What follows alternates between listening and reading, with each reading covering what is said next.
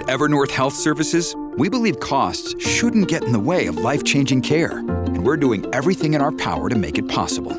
Behavioral health solutions that also keep your projections at their best? It's possible. Pharmacy benefits that benefit your bottom line? It's possible. Complex specialty care that cares about your ROI? It's possible. Because we're already doing it.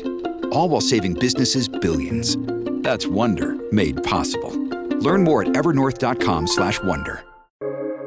Welcome to the New Books Network. This is Richard Ocejo, a host on New Books in Sociology, a channel on the New Books Network.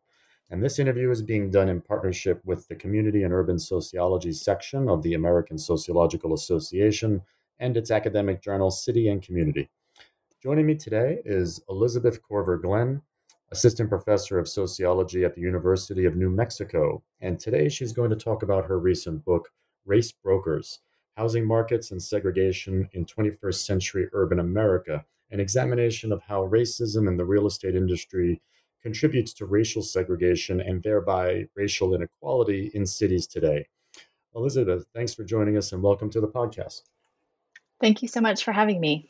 Well, great. So, I wonder if you could just start by telling us briefly about your background, specifically, you know, how you came to work on this project and write this book. Sure. So the sort of the seeds for this project were planted very early on when I was a graduate student at Rice University uh, in Houston, Texas.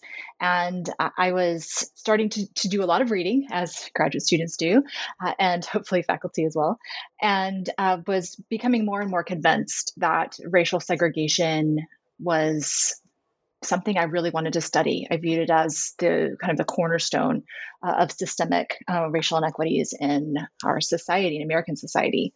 And at the same time, uh, my spouse and I went through the process of uh, purchasing our first home in uh, a, a, urban Houston neighborhood, and uh, the process was extremely overwhelming and entailed numerous interactions with all kinds of real estate professionals, including real estate agents, mortgage bankers, inspectors, appraisers, and so on. And so, kind of the confluence of those two things, you know, being immersed in the literature on racial segregation, which, as I'm guessing many of your listeners uh, know, uh, has been studied uh, in depth for a very long time, um, and uh, and my own personal experience of, of going through that process and realizing that there was actually a pretty big gap in some of the racial segregation literature, uh, really missing um, kind of how real estate professionals continue to matter in the post fair housing era and specifically in shaping housing opportunities and outcomes. So, uh, the project was uh, kind of evolved from that confluence of, um, of dynamics and eventually became uh, what was my doctoral dissertation and then evolved even further into the book. Great, thank you. I think, like a lot of readers, I, I certainly recalled a lot of my own personal uh, home buying experiences as I read this book and, and found a lot of connections with it. It was it was really fascinating. So, um, you you start the book by briefly profiling and quoting four real estate agents in Houston, and they speak about different neighborhoods and different circumstances, but they all use the word natural to describe real estate and real estate market. One says that it's a it's a natural progression that a Latinx neighborhood will change as white hipsters move in. Two of them say that it's natural for racial groups to want to live near people who look like them. And then another says that the relationship between rising home values and an influx of white homeowners is also a natural progression. And you use these examples to show how racial housing segregation has become so pervasive that it has become naturalized or just perceived as the natural order of real estate, the way that it's just going to be. And your book here is intervening by showing the important role that real estate professionals, the actual people, not you know any kind of natural forces, uh, play in creating and maintaining racial segregation. So, start please by telling us why racial segregation matters so much, just in general, uh, how we got to this point of such advanced levels of housing inequality by race in the US, and how these real estate professionals are important for understanding this process. Sure. So, racial segregation, as uh, Professor Monica Bell and many others have argued, is one of the primary tools uh, that is used um, as a as basically as a weapon of white supremacy in American society. Um, it's a tool used by people in all kinds of sectors from education to policing to employment to transportation, urban planning uh, to healthcare to businesses and retails. Uh, it's, it's, a tool that's used by actors in those industries and, and uh, organizations to actively um, oppress um, in, individuals and communities of color and to uh, accrue advantages and um, and value to white communities and white individuals. And so um, that's why it's so important. It's it's uh, as a major tool uh, of, of white supremacy and, and the broader uh, system of racial um, inequality and racism in the united states. Um, it's kind of at the middle of it all. Um, and um, if it's if it's dismantled, if it's chipped away at, uh, perhaps we can actually begin to see some change in some of these other arenas as well. How we got here, well, I think there's a lot of a lot of ways we could go with that but one of the primary ones i like to talk about is the confluence of uh, public policy and uh, private industry uh, throughout the 20th century and as my book demonstrates into the 21st century. Uh, public policy and private industry including uh, the real estate industries i cover in the book the real estate brokerage industry housing development um, mortgage banking and lending and uh, appraising um, all used explicitly racist uh, policies and practices from um, the inception of the kind of the modern uh, housing market in the 1930s um, and continue to to this day. Um, specifically, um, using the logics of, of uh, racial difference, distinction, and hierarchy um, to uh, constitute um, that market and um, and so really I could get into more detail, but I think one of the, uh, the, the stories that's been told many times now, including by um, uh, Monica um, Bell, by um, Keeanga-Yamahtta Taylor, uh, by uh, Richard Rothstein, and many others, is that this confluence of, of public policy and um, and private industry, along with uh, just everyday housing consumers, people who buy homes and so on, um, follow these racist logics of, of difference. And then naturalize that difference uh, to the point where we now have very durable racial segregation. And in, to the point where, the, as you noted, the professionals in my study regularly referred to it as a natural condition uh, and you did so um, as they sort of deflected their own role in maintaining um, racial segregation um, as, as a condition of, um, as a kind of a, uh, an outcome of that market and um, their own actions in it. Great, thank you. Now let's get into these professionals now, and we'll start with the title, which is also the key concept you're using here to make sense of mm-hmm. these folks. Mm-hmm. Uh, so you define race brokers, it comes on pages 11 and 12, as gatekeeping individuals in any social sphere who are more influential than most pe- other people in shaping what race means, whether and how ideas about race are connected to resources close quote. So it's this is a really valuable concept i think that we can apply to a lot of different situations. And given the stakes involved the real estate industry is a perfect locus for seeing it. Uh, now each of the professionals you study and you mentioned they are the the housing developers real estate agents mortgage bankers and appraisers they're all intermediaries within the real estate industry. They're all well positioned in between distinct actors with the power to make their ideas about race really kind of stick to housing and the housing market. And you argue that the dominant racial frame you found these professionals are using is what you call the, the racist market rubric, which enables them to perceive the people and neighborhoods they encounter in specific ways that favors whites and whiteness and majority white neighborhoods. So, walk us through this concept a bit, like how you came up with this idea of race brokers, how it describes the people in the real estate industry, as well as this rubric, what it is, and, and how these brokers use it.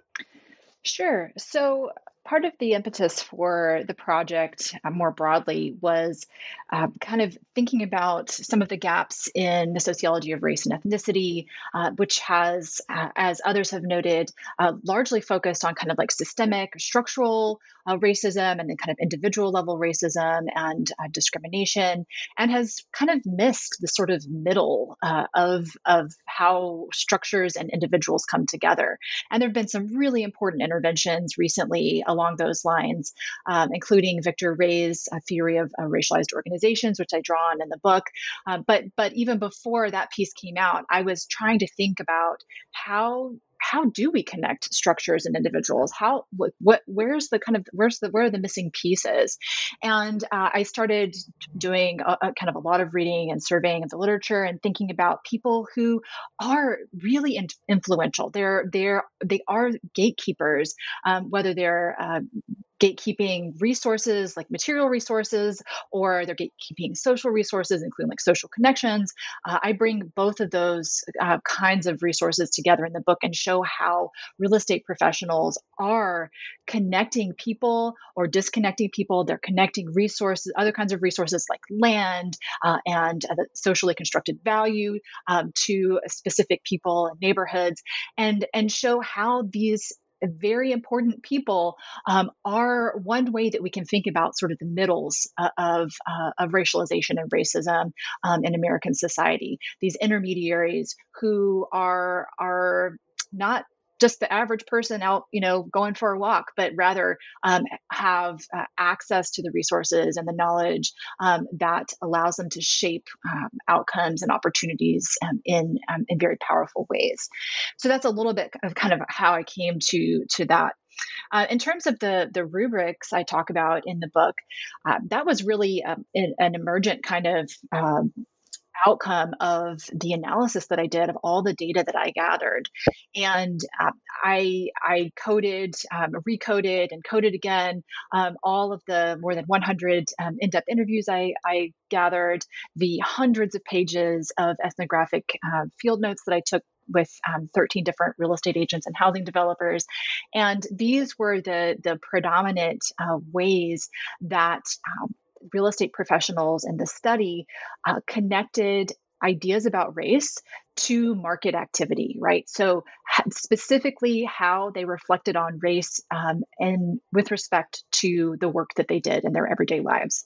And as I discuss in the book, and as you pointed out, uh, the racist market rubric uh, was absolutely the dominant rubric uh, and was was pretty much the only one used by the white professionals.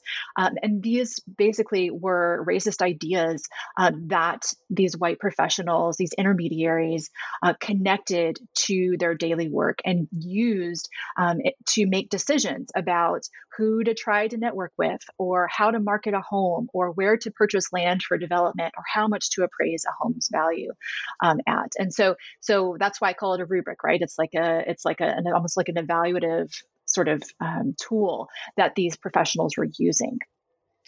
Yeah, and, and another important contribution your book makes is its discovery of an alternative racial frame that some real estate professionals in your sample use. So instead of the, the racist market rubric, uh, some of these professionals, a subset, and they're usually people of color, use what you call a people oriented market rubric. And as a result, you refer to these folks not as race brokers, but race breakers or people who are uh, breakers of racism in the housing market. So, how does this mm-hmm. rubric contrast with the more common racist market one? And what are these professionals trying to accomplish that's different from the larger uh, people group of people in your sample?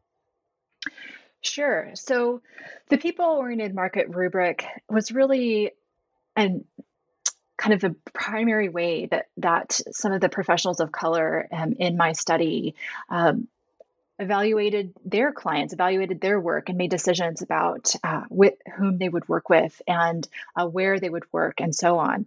And this rubric really was um, just such a, a, a, stark contrast to the racist market rubric because uh, people who used it were actually affirming of the the cultural, the moral, um, the social, the economic value of people of color alongside that of, of white folks and white neighborhoods.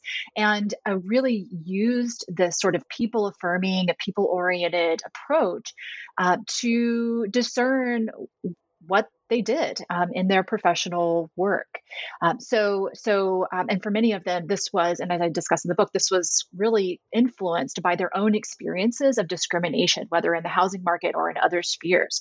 Uh, several of them reflected on, you know, discrimination they had experienced. In fact, in one uh, one example in the book, I talk about a, a real estate broker who herself had been uh, a victim of a predatory mortgage loan, um, and that actually shaped um, not only the fact that she was actively um, trying to work with um, uh, communities of color and home buyers of color, but also the, the specific mortgage bankers that she was willing to refer them to uh, because she didn't want them to experience the same kind of, of um, discrimination that she had experienced. Right. And so so the the people oriented market rubric was a kind of a, it was a, a, a counter way of, of trying to engage housing market work. Um, but as I discuss um, in the book, you know, there there were limitations, right, to to the the extent to which uh, a people oriented market rubric could actually kind of undermine the broader racialized logic of the contemporary housing market, um, precisely because um, it's not just professionals, right, that are doing the work. It's it's these real estate organizations, it's industries themselves um, that are imposing racist and economic incentives um, that make racist housing work lucrative, right? And so um, there's there were limitations in, in the extent to which um, these professionals of color who drew on the people-oriented housing, uh, the people-oriented uh, market rubric, could actually kind of um, sort of tr- uh, change the sort of the contours uh, of the market because they couldn't they like the, these individuals alone can't uh, undo um, the broader sort of uh, logics and methods of the market more generally Oh, great. Thank you for that. Uh, so, before we go into your findings in greater depth, tell us a bit about Houston, the city that you focus on, and some of its neighborhoods. Uh, what is its particular local history of racial segregation, and what does its housing market look like today? Sure. So uh, Houston is the uh, most ethno-racially diverse city uh, in the United States um, today, uh, and it has been heading towards that trajectory for for quite some time. Uh, it is a rapidly growing major city, and it's often touted as kind of like the the cosmopolitan sort of future of of urban America. Uh, and at the same time, it's has a long history of, of racial segregation. Uh, black white segregation and uh, Latinx white segregation um, are both uh, remain uh, quite high into the 21st century. Um, and this is despite the fact that, that Houston has several characteristics that would, you know, sort of theoretically lead to sort of lower levels of segregation, um, including affordable housing. So, you know, there are um, higher proportions of people of color in Houston who own their homes than in places like Los Angeles, Chicago, and New York, for example. Um, or another thing that that uh, people often point to is that um, you know Houston doesn't have a, a, a, master zoning plan, right? It's it's it's not got this sort of like centralized um, plan um, that some folks have theorized might be related to sort of increased uh, segregation, but what Houston does have is an extremely micromanaged uh, kind of zoning um, called deed restrictions. Um, and it is uh, the most deed restricted um, uh, major city in the US, um, the last I checked. Um, so, so there are these other kind of local things that really matter.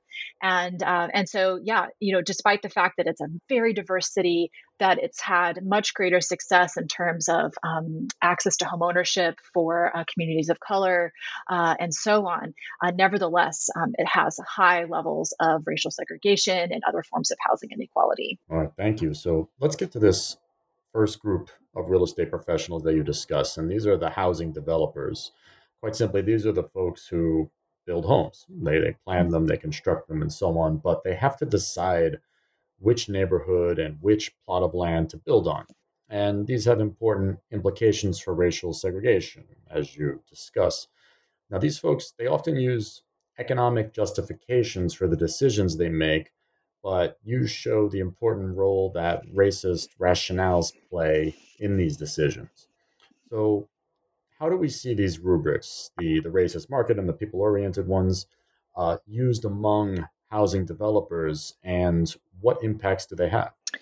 Sure. So the housing developers in my study um, predominantly, uh, almost exclusively actually, use the racist market rubric um, at kind of two different levels of decision making. The first one being the neighborhood level. So uh, when they're first deciding where to build in, in urban areas, Houston developers um, look at okay, which neighborhoods do we want to build in? And overwhelmingly, the developers uh, in my study uh, chose to uh, build or develop uh, new homes in already existing white neighborhoods or uh, in neighborhoods they thought would be uh, attractive to white folks. Um, at times, these were Latinx areas um, or kind of areas that bordered uh, already white areas. And they d- made these justifications by basically assuming that white neighborhoods were the most desirable, uh, that white homebuyers uh, would want to uh, purchase homes in white neighborhoods, and that uh, white buyers were the kinds of clients that they wanted to kind of cater to and then de- developers uh, once they kind of decided you know here's here's where i want to build they also made a kind of individual kind of uh, plot level decisions, so plot of land level decisions. And here they often uh, targeted homeowners of color um, doing what i call and what others have called reverse blockbusting um, to really prey on uh, homeowners of color um, and immigrant homeowners um, assuming that um, these individuals would have less knowledge about the housing market that they would be more gullible and so on other racist ideas about them uh, to really use a variety of strategies to try to purchase their homes or their land for below market price so that they could then develop it and sell it for a much higher and inflated price to white families um, who would then move in. Yeah, thank you for that. That's just fascinating to read more about these folks who are often hidden. so, the second group you study, though, they're the people who most readers may think about when they think about brokerage and real estate, and they are the actual real estate brokers or the agents. So you start by talking about what appear to be very race neutral organizational routines that these real estate agents use. They they network, they have a percentage based commission system, they market, they have different ways that they try to manage the various risks that come within the real estate industry. And these all sound like very practical ways that they would handle all the different market pressures that that they encounter. But in practice, you found that most agents interpreted these pressures and accomplished their jobs through this racist market frame. Uh, and for this one, I found the differences between the white and non white agents to be quite striking when it came to how they interpret these routines, especially this practice of uh, pocket listings. So tell us how these brokers operate and how they uh, engage with these routines differently. Sure. So, uh, this is the the chapter that when I talk about real estate agents and so on, this is the chapter I, I try to bring in some of the um, the new newer work on racialized organizations and talk about how real estate brokerages really pressure uh, real estate agents to build their businesses and uh, be profitable in, in specific ways that uh, become um, actually pretty overtly racialized. So um, real estate brokerages um, routinely pressured real estate agents to build um, their sort of build their business through networking, and um, and at the same time they pressured agents uh, to conform to a standard uh, percentage based commission, as you mentioned. And when those two dynamics came together, sort of the the pressure of, of networking and the pressure of the percentage based commission, this is how um, those sort of um, pressures became racialized because the percentage based commission means that uh, real estate agents are paid more if the homes that they're selling or the homes that their their uh, buyers are buying are more expensive, um, and um, and at the same time. Uh, in white agents' case, predominantly, they're already their networks are um, are white, um, and so when you bring those two dynamics together, white real estate agents they're already work, they're already networking with uh, other professionals and, and consumers who are white. But then when you add the layer of, and they're also looking to find uh, clients who are quote unquote higher value, um, those two things come together to ensure that white agents basically are pressured to uh, network with white people.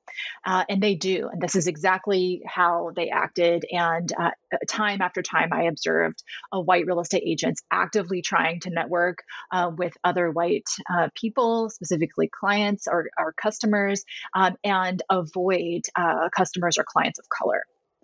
Um, and um, and so this is related, like the percentage based commission. This is, I'm, I'm, guessing we'll get to this a little bit later, but the percentage based commission uh, is one of the ways that I found that sort of the existing uh, sort of structure of neighborhood racial economic inequality gets reinscribed into contemporary housing market practices, right? So you have this long history of unequal home values um, across neighborhoods um, that have different racial compositions. So higher values in white neighborhoods and lower values in communities of color.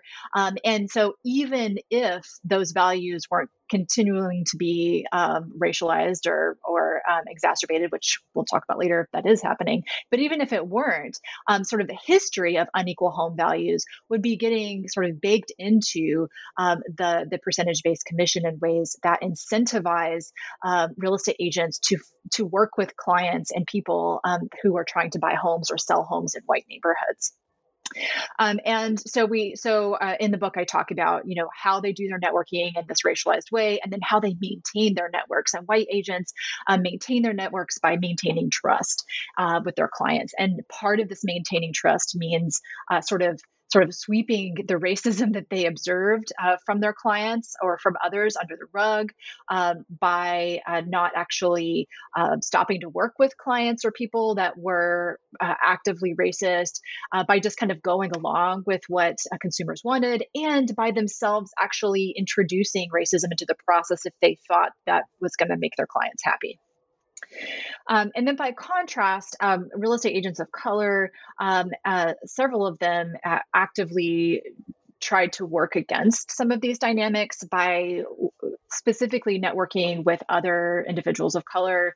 Uh, some of them also adopted alternative pay structures. So some of them uh, adopted like a flat fee um, instead of the percentage based commission um, and uh, really kind of tried to ensure that they weren't uh, unfairly um, kind of disadvantaging uh, home buyers or home sellers of color, uh, as, in part because, as I mentioned earlier, they themselves had often experienced uh, some of that um, discrimination and disadvantage in their own lives. And then with respect to pocket listings, I, I, shift a little bit and I talk less about organizational pressures and I talk more about organizational silence. So, pocket listings um, are uh, what many in uh, the real estate brokerage industry call uh, home, home sales or listings that are not placed publicly on the multiple listing service. Instead, these are private listings that real estate agents and real estate brokers um, will advertise basically to their networks, right? And they'll they'll send them out on maybe like a social media or they'll send out an email and say, hey, you know, I've got the exclusive on this house. Um, the the sellers, you know, don't want to put it up for sale on publicly on the market, but I know about it. And so here you go. Here's the insider information. And of course, for white agents who, in my study, I found what was almost exclusively white agents who used these pocket listings. That means, of course, given the dynamics of, of racialized networking and networks, of, as I call them, networks of value, um, they're sending these pocket listings almost exclusively to potential white home buyers or um, or other white people in their in their networks, and disproportionately excluding uh, individuals of color and real estate professionals of color from even knowing that those listings exist. Um, and on this particular issue, uh, the Houston Association of Realtors um, and other real estate uh, um, organizations were silent um, during uh, during the research. Um, recently, after uh, after the you know sort of the study ended a couple of years ago, the National Association of Realtors issued uh, a rule against uh, pocket listings. But as far as I can tell, and in conversations with others in the industry, that rule doesn't have any sort of meaningful consequences for folks who do engage them. So it's still it's still a, a, common practice. And at the time that I conducted the study, it was a practice that it was just allowed to happen. And organizations were pretty much silent on sort of the ramifications uh, of pocket listings for um, racial equity um, and fair housing concerns. Yeah, and I, I thought the fact that well, some of the, at least some of the uh, agents of color who you studied had never even heard of pocket listings before uh, before you brought it up to them, which I, I thought uh, was very very spoke volumes when when I read that. So the, the next two groups of real estate professionals, they might not, they also might not be who come to mind when readers think about real estate, but who nonetheless are playing very indelible roles in racial segregation. And these are the mortgage bankers and the appraisers. So the bankers are the money lenders, and these are the people who process loan applications for approval by a bank and banks underwriters. And these folks work really closely, you show, with real estate agents who regularly recommend home buyers to them. But these relationships represent what you call segregated inter industry networking or racially segregated professional and client networks that exclude racial minority agents and home buyers. And relatedly, they use what you call racialized discretion to decide whether and how to work with home buyers and to interpret loan applications. So it's this really fascinating look inside uh, a black box in the industry. So walk us through this process and the important roles networks and racialized discretion play in money lending for mortgages. Sure. So I was very grateful to be able to draw on um, a couple of decades worth of research on mortgage loan inequality uh, to help kind of interpret what I observed in my fieldwork and in, in the interviews uh, on mortgage bankers uh, and mortgage loan inequality. And uh, the, the sort of the consensus about mortgage loan inequality in the 21st century is that it's a big problem. It was a, um, a growing problem in the in the lead up to um, the housing crash, uh, and it persists as a problem in uh, in the wake of the housing crash up until the present. And so, part of what I was trying to to understand was, you know.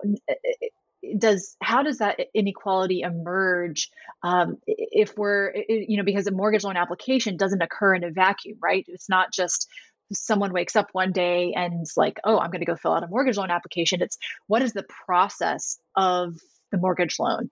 And um, so that's kind of how I came to uh, this particular uh, set of findings.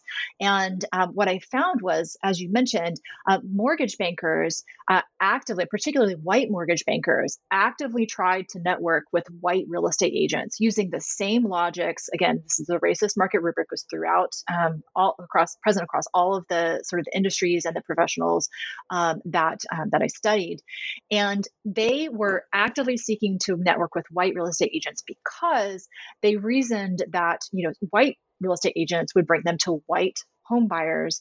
And they also thought that these buyers would be more likely to be profitable for them, would be lower risk, would be more likely to have a successful loan application, uh, would be more likely to ensure that, that they got paid, right? And so, time after time, I observed uh, white uh, mortgage bankers networking with white real estate agents and white home buyers, uh, and vice versa, because white real estate agents also uh, thought that sort of recommending mortgage loan services to their clients was kind of a good service um, to um, ensure that they kind of made, stayed ahead of the competition.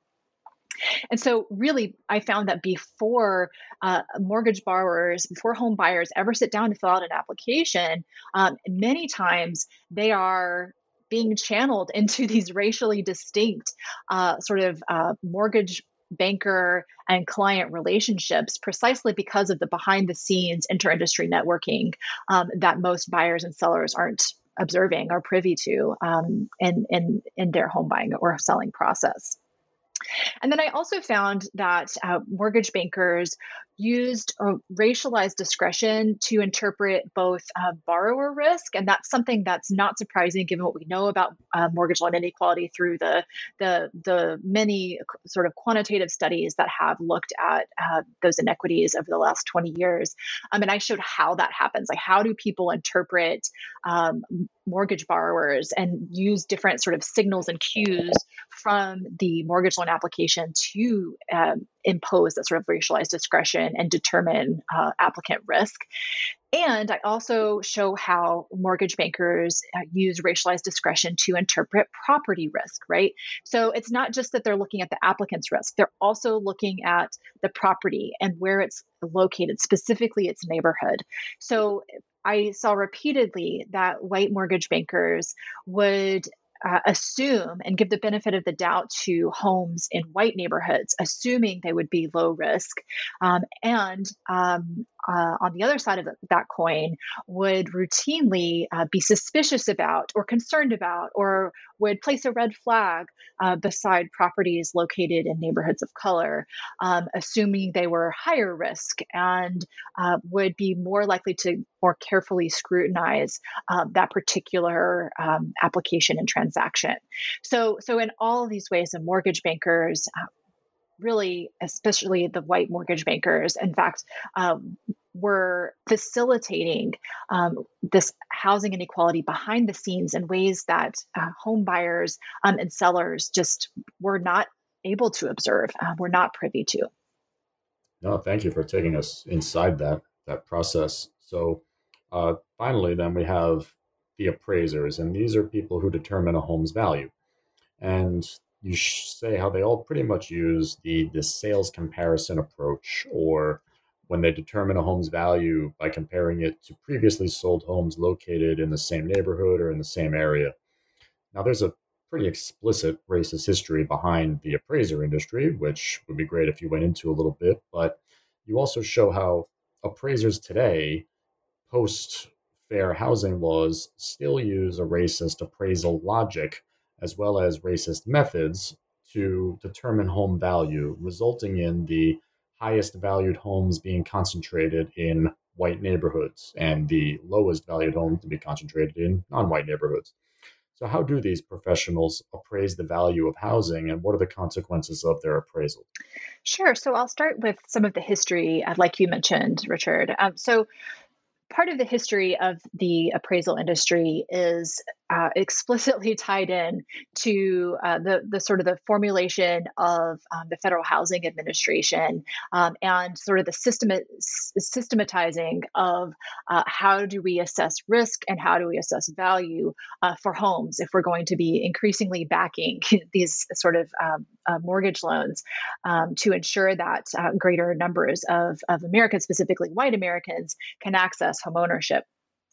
And uh, Frederick Babcock, who is one of the sort of the architects of the modern appraisal industry, in very close sort of relationship with um, the federal government, uh, helped really create um, these explicitly racist appraisal logics and methods um, that are uh, still used today, just with this sort of explicit reference to racial categories removed. So I'll walk you through um, some of the the, the common uh, or the, some of the, the major uh, dynamics that I uh, saw in kind of the history of, of the appraisal industry and then in the present um, and when I did ethnographic work and uh, interviews with appraisers.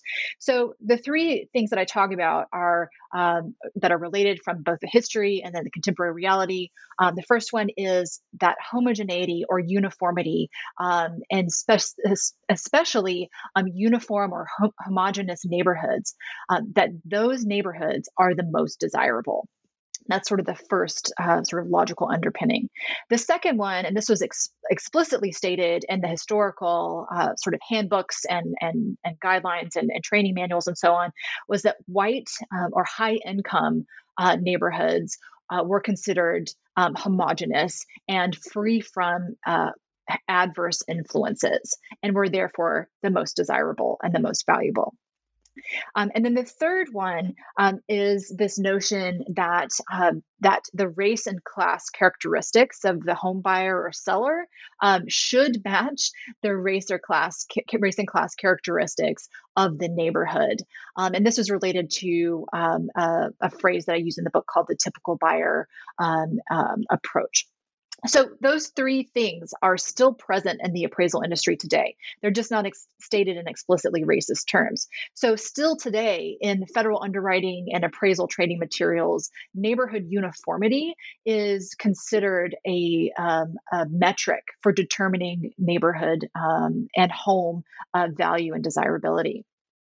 Um, another one, which is related to uh, the sort of the idea of like white and high income neighborhoods being the most desirable homogenous neighborhoods um, is still today this idea that neighborhoods um, uh, are either free from or subject to adverse influences. And the list of adverse influences that um, the federal uh, underwriting guidelines and um, sort of appraisal training manuals and so on use are remarkably similar to the ones that are used uh, that were used uh, back um, in the early and mid 20th century. Uh, in fact, some of them are exactly the same, um, and many of them uh, lend themselves not only to be uh, sort of indirectly uh, racialized through their reference to like systemic racial inequalities. So, uh, like environmental hazards, for instance, which, um, uh, of course, as we know, environmental hazards are not um, uh, evenly distributed across neighborhoods, right? That neighborhoods of color in particular have been harmed um, by environmental hazards and the intentional location of environmental hazards in uh, neighborhoods of color. Um, and so, yeah, so that's the second one. And then the third one that's still in play today um, is this notion of the typical buyer, uh, which uh, encourages appraisers to imagine uh, who the home buyer would be for this home um, and, and what sort of market that buyer represents. And in doing so, for each of those three sort of logical underpinnings, the the appraisers in my study um, actively chose um, comps, um, which is sort of the method, and I'll get into that in a minute. Uh, but the method um, that they used uh, was sort of underpinned by these three uh, sort of uh, logical, I guess, legs. This is the legs that the the methods stand on. So the methods that appraisers use, um, there's really there's one predominant method that they use uh, for residential appraising, and it's been uh, the same uh, since uh, the 1930s, and that's the sales comparison approach. And the sales comparison approach, um, again, this was part of the original sort of architecture um, of uh, of the appraisal industry, uh, was really explicitly intended to tie the individual home's value to its surrounding neighborhood. And that's why the logical underpinnings were became so important for, for babcock and the federal government and why um, they were tied to these notions of neighborhood desirability and so on through this racialized lens.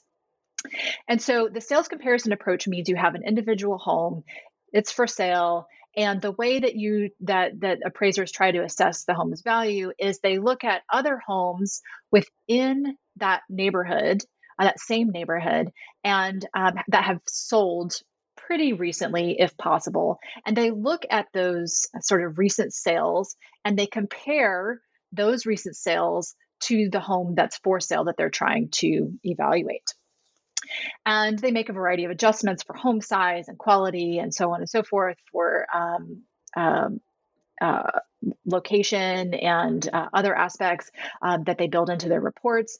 Um, but what I found was that appraisers actively interpreted each of their of these sort of logical underpinnings the uniformity of the neighborhood adverse influences and typical buyers through a racialized lens they just didn't record um, racial categories or explicit racism on the forms that they had to submit, right? So they actively uh, thought about white neighborhoods, uh, uniform white neighborhoods, as the most desirable, and racially heterogeneous or even architecturally heterogeneous neighborhoods as undesirable or less desirable. They also assumed white neighborhoods to be free from adverse influences. Um, they assumed that neighborhoods of color would have lots of adverse influences. Um, and they also used the typical buyer logic um, in a racialized way. So they would assume uh, that white buyers would want to buy in white neighborhoods and that black buyers would want to buy in black neighborhoods, that Latinx buyers would want to buy in Latinx neighborhoods.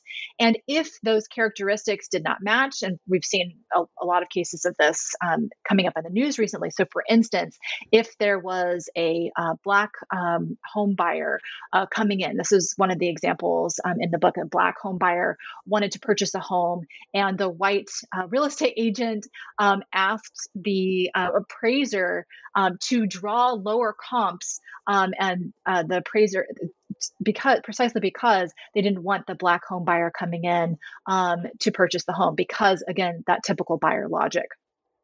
So throughout all of this the appraisal industry um, continues to be uh, explicitly racialized, just not officially racialized. Um, and so, in some of the quantitative aspects of the chapter, I draw on some work I've done with um, Dr. Junia Howell, and we show how uh, these sort of racializing influences of appraisers and the appraisal industry and federal underwriting guidelines that encourage a sort of racialized lens actually matter. So it's not just the history of uh, appraisal inequality that matters, it's that the history um, carries forward into the present. And in the present, uh, appraisers in the appraisal industry continue to use home buyer race and neighborhood race, um, even home seller race, as um, uh, part of their calculations uh, of home value, part of their understandings of uniformity or lack thereof, part of their understandings of adverse influences, and part of their understanding of who typical buyers are and who should be purchasing a home in a neighborhood. And should be, I'm doing air quotes, um, who they think should be uh, purchasing a home in a particular neighborhood. Wow, thank you. This is such a such a hidden part of the industry and of the process, but has such important consequences. Now, a book like this is perfect for policy recommendations, which you set up quite nicely by, uh, well, throughout the book, you set it up by presenting the perspectives and the practices of these race brokers, the folks within the industry who use this people oriented market rubric. So, what are you proposing can be done to address racism and thereby address systemic racial inequality in the housing industry among these professionals with the consequence of hopefully making housing fairer. Yes. So I structured the policy chapter um, basically under sort of three major categories of policy recommendations.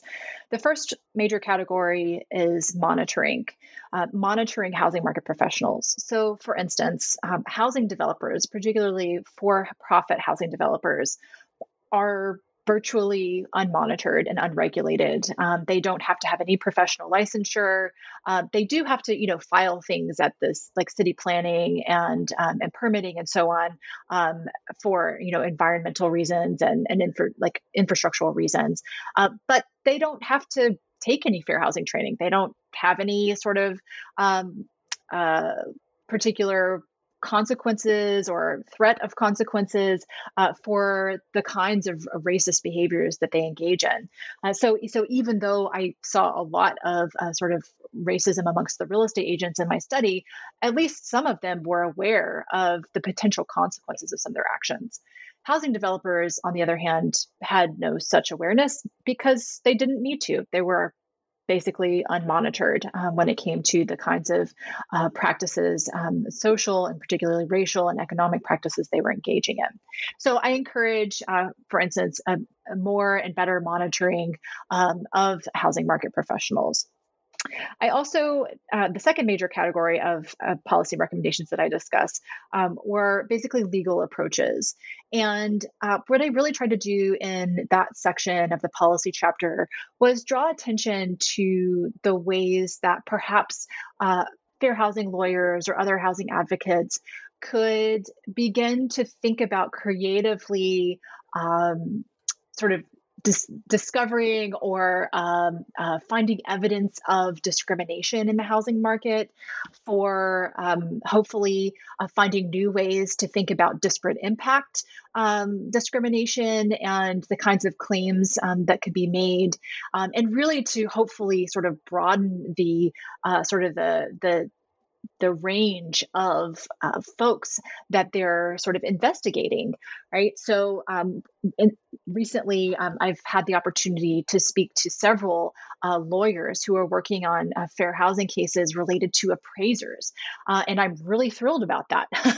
um, I was hoping that would be one of the sort of outcomes of of the book, right? That there would be uh, more attention to sort of a wider cast of uh, of housing market professionals, because as you noted, um, in, for many years, many of these actors have been um, largely hidden or at least uninvestigated.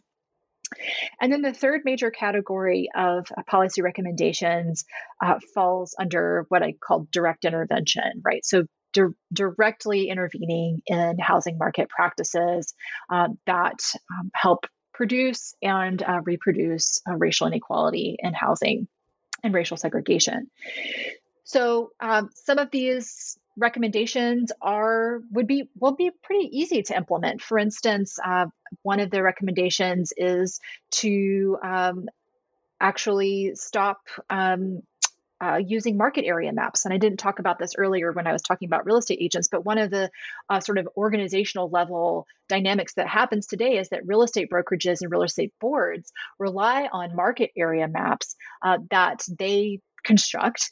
And um, in Houston, I found that the construction of these market area map uh, was uh, racially and spatially unequal, right? So white neighborhoods um, were sort of specialized, unique, um, and much smaller areas, whereas neighborhoods of color, specifically Black and Latinx neighborhoods, um, were uh, just their their heterogeneity was just flattened, right? And um, the the number of people that lived in Black and Latinx market areas was much much higher. We're talking like tens of thousands of people more living in uh, Black and Latinx uh, market areas than in uh, white market areas. And again, that's a, a real estate board uh, organizational practice that's common across the United States. They could be done away with. Like, what's the purpose of a market area map, right? It's it's one could argue that it's specifically to delineate um, the delineate urban space by race, um, and I don't think that that would actually um, be a, a, good aim for any sort of organization interested in maintaining its veneer of, of fair housing and equal housing opportunity um, to continue to do. Some of the some of the suggestions I make in the policy recommendation, the last policy recommendation section, would be um, very difficult to do. And uh, by difficult, I mean there may or may not be the political will to do them. So, for instance, I uh, actually recommend just abolishing the sales comparison approach, right? Like, this approach is, was explicitly intended to ensure that homes in white neighborhoods continue to um, accrue value and appreciate appreciate and value um, over time. It was specifically created to ensure that homes of white in, in neighborhoods of color did not, um, and and that's precisely what has functioned to do and what it continues to do today. Even if there were not this sort of ongoing sort of racialized lens um, and the racialized logics of of contemporary appraisers, which there is, and I document that extensively. Um, the histor- the historic influence of the sales comparison approach um, into today's housing market um, should be enough, in my opinion, to um, abolish its use. Um, so, um, and I also advocate for um, uh, really trying to do some of this, um, particularly the valuation. What does valuation mean when most of that land is stolen, anyways? Um, and how do we bring um, uh, tribes and um, tribal sovereignty into this conversation of, of land and valuation processes? So, yeah, they range uh, the gamut there from more doable and probably wouldn't make much difference to um, more of a sort of an abolitionist approach. But I'm hoping that at least some of them will um, sort of gain traction. Well, thank you for these very well thought out, well informed recommendations. Uh, as you show, this the system was truly designed to work in a very particular way. So hopefully, people in positions to make certain changes to it hear about these recommendations and follow them. So, um, so Elizabeth, you've been very generous with your time today. But before we finish, uh, please tell us what you're working on now. And I recognize that this is a bit of a mean question because you just finished a whole book, and I'm asking you what's next. So, what do you got? Sure. So uh, I'll tell you about a couple of things I'm working on. I'm actually working on another book with uh, Dr. Sarah Mayorga. Um, really excited about this particular project. We are looking at uh, neighborhood reputation and the social construction of neighborhood reputation, specifically as a mechanism of racial capitalism and the production of neighborhood inequality. Uh, and we're using, which true to my genre, I guess, uh, we're using in-depth interviews and ethnographic fieldwork um, as sort of the, the empirical backbone um, of, of that project, which is uh, under advanced contract with the University of Chicago Press. And then I'm also working on a separate project that centers rental property management and focuses on um, rental uh, markets and rental inequalities.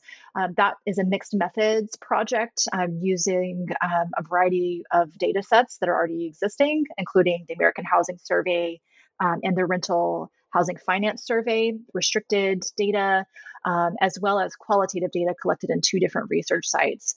And really, what we're hoping to do um, with that project is sort of broaden understanding of renters' experiences uh, of the rental process to include um, Asian, um, American Indian, uh, Latinx, Black, and white renters um, in understudied places, um, as well as, uh, as I the title might suggest, property managers, um, who I think are an understudied intermediary that matter a great deal uh, in terms of how rental markets and rental inequality um, are experienced. Awesome. Well, this you got a wonderful book. These are two really great sounding projects. Best of luck to them, and hopefully you'll come back and be able to discuss one of those or both of those new books when they come out. Sounds great. All right. Thank you very much. Thanks for having me.